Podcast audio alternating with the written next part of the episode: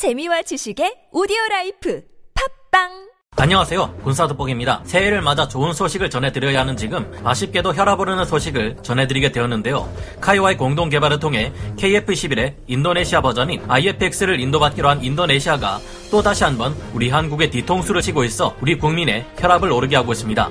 이전에도 말씀드린 것처럼 인도네시아는 KF-21의 개발 비용인 8조 8천억 원의 비용 중 20%인 약 10억 불을 부담하고 전투기 양산 시 50여 대의 IFX를 현지 생산하는 것으로 합의한 바 있습니다. 이 과정에서 기술 이전 또한 과도하게 받으려 하고 있는데요. 여태껏 부담하지 않고 있는 KF-21의 분담금 5천억 원을 낼 돈이 없어 이 금액의 70%만 현금으로 내고 나머지는 석유, 천연가스, 고무 등의 현물로 납부하겠다고 인도네시아는 지난번에 협상했었는데요. 이렇게 해서 인도네시아와의 협상은 끝이 난 줄 알았습니다. 그런데 이랬던 인도네시아가 최근 전투기 중에서도 굉장한 고가에 속하는 라팔 전투기 계약을 검토하더니 이제는 그보다 더 비싼 F-15EX 전투기를 최소 20대에서 최대 42대까지 계약을 검토하고 있다는 소식이 알려진 것입니다. 분담금으로 줄 돈이 없다는 말은 거짓이 아닌지 심히 의심되는데요. F-15EX나 라팔은 대당 가격이 1000억 원을 가볍게 넘기는 수준인데 이 정도면 대당 가격이 700억 원에서 800억 원 정도 되는 KF-21보다 훨씬 비싸기 때문입니다. 게다가 그들이 도입하겠다는 F-15EX 혹은 라팔 전투기는 KF-21과 정확하게 겹치는 4.5세대급 전투기인데다가 비슷한 체급, 비슷한 물량이라 진짜로 그들이 KFX 프로그램에 협력을 할 생각이기는 한 것인지 다시 의심되는 상황입니다. 이거 이거 이러다가 인도네시아가 끝까지 KF-11 분담금은 내지 않고 관련 기술과 인프라만 빼먹은 다음 KF-11 사업을 취소해버리려는 의도가 아닐까 심각하게 의심되는 상황인데요. 그동안 인도네시아가 미한국의 KFX 프로그램에서 해온 장난질을 보면 정말이지 피가 거꾸로 솟을 지경입니다. 한번 볼까요? 인도네시아 공군 참모총장은 과거 KFX 분담금을 내지 않은 상태에서 F-16V 30세대를 도입하겠다고 직접 이야기한 바 있습니다. 이후에는 그 계약은 어떻게 된 것인지 오스트리아로부터 유로파이터 타이푼 중고 전투기를 도입하겠다고 뚱딴지 같은 소리를 합니다. 그러더니 그 이후에는 또 프랑스의 라팔 전투기를 도입하겠다며 프랑스 국방장관과 초기 계약서에 서명까지 합니다. 그랬더니 이제는 라팔보다 더 비싼 F-15EX 전투기를 두 개 비행대 혹은 세 개 비행대 물량까지 도입하겠다는 것인데요. 인도네시아는 현재 약 49개의 공군기를 운용 중인데 이들이 최소 20대에서 42대의 F-15EX를 구매하고도 추가로 KF-21 의 인도네시아 버전인 IFX 50대를 추가 구매하지는 않을 것으로 보입니다. 이미 이에 대한 우리 국민들의 감정은 상할 대로 상해 있으며 이들이 계속 이런 식으로 나온다면 지금부터라도 인도네시아보다 더 나은 파트너로 인도 등의 국가와 계약을 추진하게 될 수도 있을 겁니다. 만약 그렇게 될 경우 인도네시아는 미래 공중전의 game changer가 될 강력한 전투기를 잃게 될 수 있는데요. 왜냐하면 최근 우리 한국이 정말로 KF-21을 5세대 스텔스 전투기 버전인 블록3로 개량하기 위한 관련 기술을 개발하는데 하나씩 하나씩 착착 성공해 나가고 있기 때문입니다. 이제 KF-21은 완전한 스텔스 성능을 가진 KF-21 블록3와 함께 운용될 완벽한 스텔스 무인 전투기들을 갖추게 될 수 있을 것으로 전망되는데요. 지금부터 인도네시아가 얼마나 강력한 무기를 손에 넣을 기회를 그들 스스로 차버리고 있는지 알아보겠습니다. 전문가는 아니지만 해당 분야의 정보를 조사 정리했습니다. 본의 아니게 틀린 부분이 있을 수 있다는 점 양해해 주시면 감사하겠습니다. 스텔스 전투기에 필요한 저피탐 안테나 기술 확보한 한국 스텔스 전투기 핵심 기술들을 하나하나 개발 완료하고 있는 상황. 인도네시아가 지금과 같은 기분 나쁜 태도를 지속한 결과 한국이 결국 KF-21 개발 파트너로 인도네시아를 포기하게 된다면 인도네시아는 근미래 항공전에 있어 가장 핵심이 되는 여러 가지 기술을 얻을 기회를 잃게 될 것입니다.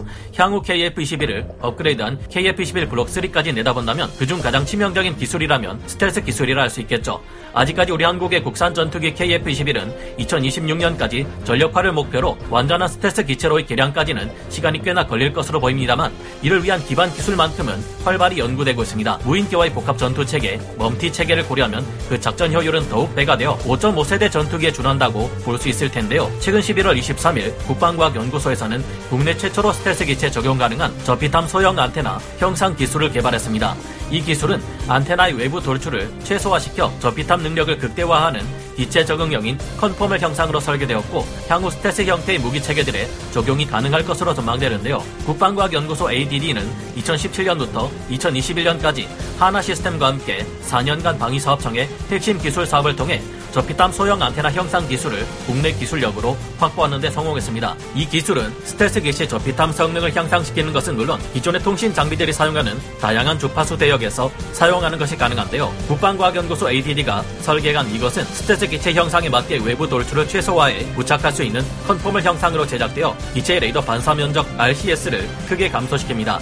여러분도 아시다시피 적의 레이더에서 발사되는 전파는 아군의 전투기에게 맞고 다시 돌아가 이 존재를 적에게 알리는데요. 그렇기 때문에 적의 레이더로부터 아군의 전투기를 숨기기 위해서는 적의 레이더에서 날아온 전파를 엉뚱한 방향으로 난반사시켜 적의 레이더로 다시 돌아갈 수 없게끔 하거나 전파를 흡수시킬 필요가 있습니다. F-22 전투기나 F-35 전투기, B-2 폭격기 같은 고도로 발달된 스텔스 기체들에게 있어 스텔스 형상 설계는 가장 중요한 요소이며 이를 위해서는 기체 외부에 돌출되어 있는 무장이나 안테나 등을 최대한 내부로 숨겨야 만 합니다. 이를 위한 기술을 이번에 국방과학연구소가 드디어 독자적으로 개발해낸 것으로 보이는데요. 국방과학연구소에서는 이와 같은 기술을 개발하는 데 있어 능동 위상 배열 안테나 설계 기술을 활용했다고 합니다.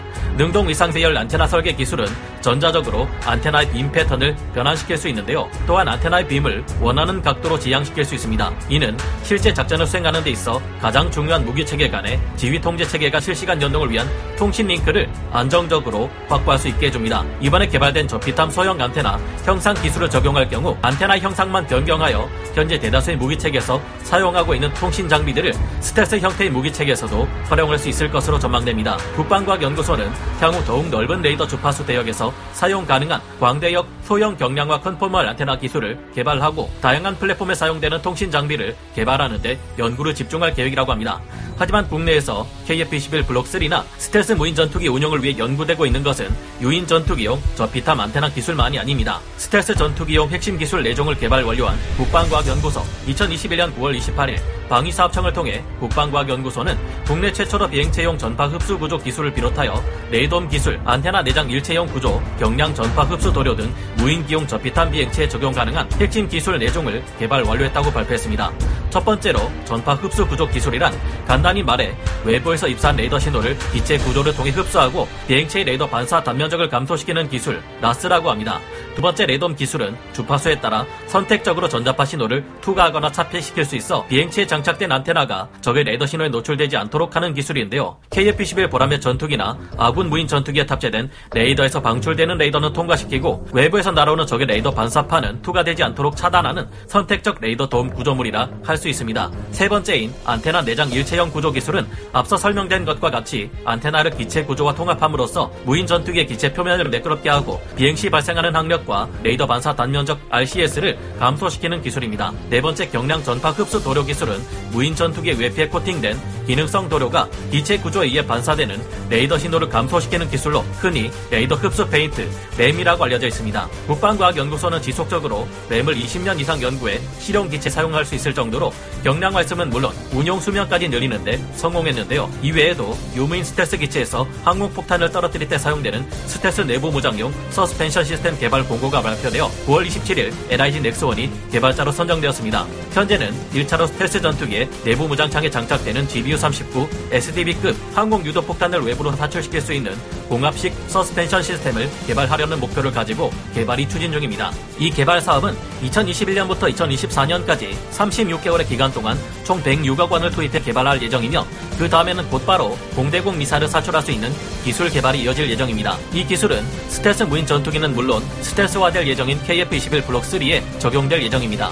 국방과학연구소가 발표한 로드맵을 보면 1차로 2033년까지 스텔스 무인 정찰기를 개발할 예정이고 이어 스텔스 무인 전투기가 개발될 예정인데요. 특히 앞으로 개발될 무인 스텔스 전투기들은 무미익 전익기 형상을 가지고 있어 counter stealth의 가장 핵심이라 할 수 있는 UHF 대역, VHF 대역 저주파 레이더에도 대응할 수 있을 것으로 기대됩니다. 현재 개발이 진행 중인 미 공군의 NGAD 6세대 전투기처럼 무미익 전익기 형상을 취하고 있는 한국형 스텔스 무인 전투기들은 하나같이 꼬리 날개가 없어 적의 카운터 스텔스 전략마저도 의미 없게 만들 수 있을 것으로 기대되는데요. 반면 유인 전투기인 KF-21 블록 3는 현재 구축되고 있는 카운터 스텔스 전략에 취약할 수 있을 겁니다. 어떤 형태를 가질 것인지 아직은 확실치 않지만 꼬리 날개가 있다면 이를 탐지해내는 고도의 적 방공망들 앞에서 안전하게 단독으로 작전을 수행할 수 있을 것이라 장담하기만은 어려울 텐데요. 하지만 언제나 방패가 발전하면 창도 따라서 발전하듯 카운터 스텔스 전략에 대응하는 스텔스 전투기들의 전략 전술 또한 발전하고 있습니다. 이번 영상의 반응이 나쁘지 않다면 훗날 KF-21과 스텔스 무인 전투기들이